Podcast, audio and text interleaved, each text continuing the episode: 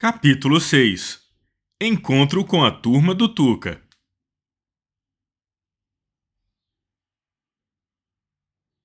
Finalmente o alarme soou. O relógio marcava 11 horas e 35 minutos. Hora de ir para casa. Havia sido uma longa manhã. Oliver passou todo o tempo sussurrando em minha orelha piadas sobre a professora ou sobre algum colega que tinha levado alguma bronca. Eu sabia que a qualquer momento a professora poderia nos colocar para fora da sala mas confesso que eu achava engraçado. Tive que beliscar minha própria perna algumas vezes para evitar de gargalhar. Minhas pernas ficaram roxas. Agora, ao final da aula, não sabia se focava minhas energias em dar uma bronca no Oliver, pelo risco que corremos, ou se deveria procurar a Alessandra para me desculpar. Essa segunda opção não passava de um devaneio.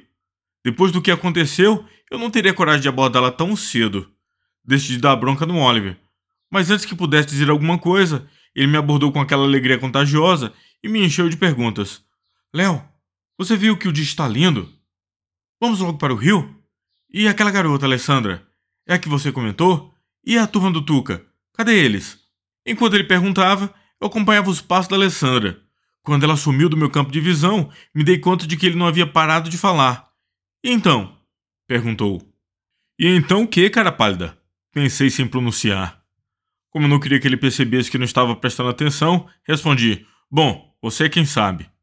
Ele ficou animado e eu em apuros. Era como se eu tivesse dito: O que você fizer está ótimo para mim. Como já havia percebido que ele era meio maluco, sabia que não resultaria em boa coisa.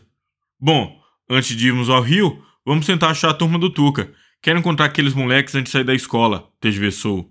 Tive a impressão de que algum plano maquiavélico estava sendo elaborado naquela cabecinha. Esse moleque deve ter algum problema mental, pensei comigo.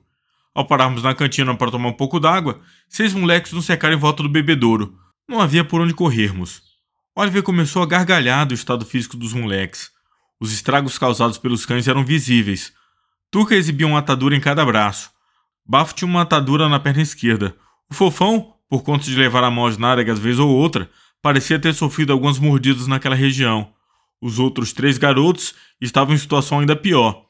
Essa visão foi suficiente para arrancar uma gostosa gargalhada do Oliver. Naquele momento eu não sabia se deveria rir ou chorar. Acabei rindo alto. Acho que foi de nervoso. E aí, chefe? O que vamos fazer com esses dois?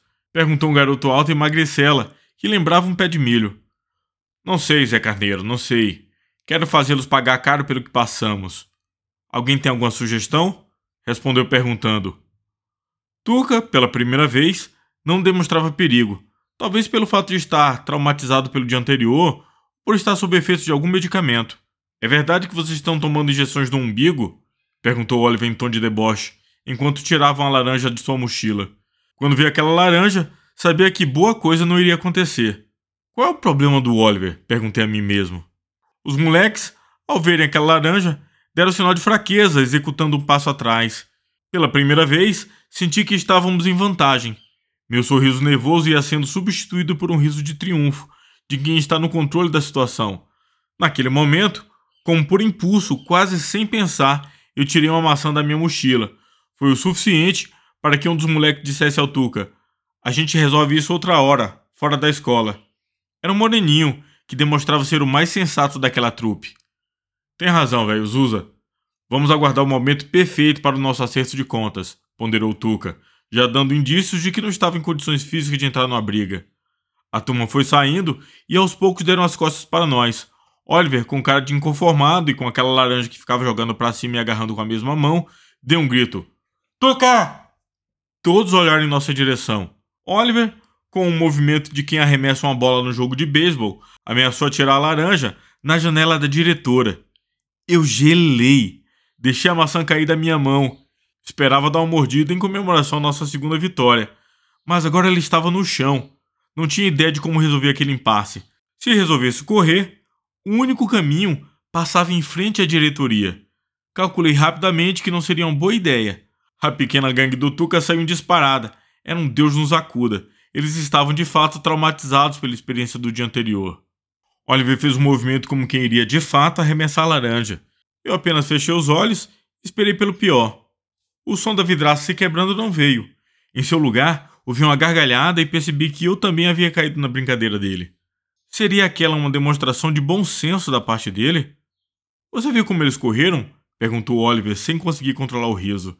Enquanto balbuciava alguma resposta, tentei pegar disfarçadamente minha maçã que havia caído ao chão. Não queria deixar claro que havia quase me borrado nas calças com aquela ameaça. Oliver era definitivamente sinônimo de problema, ou de adrenalina. Desamarrei o cadastro do meu tênis e amarrei de novo. Foi o meio que encontrei para disfarçar que só havia agachado para pegar maçã. Vamos, Léo. Vamos logo para aproveitar melhor nosso tempo no rio. Falou enquanto dava passos largos. Catei a maçã no chão e, sem pestanejar, comecei a segui-lo. A nossa tarde estava apenas começando.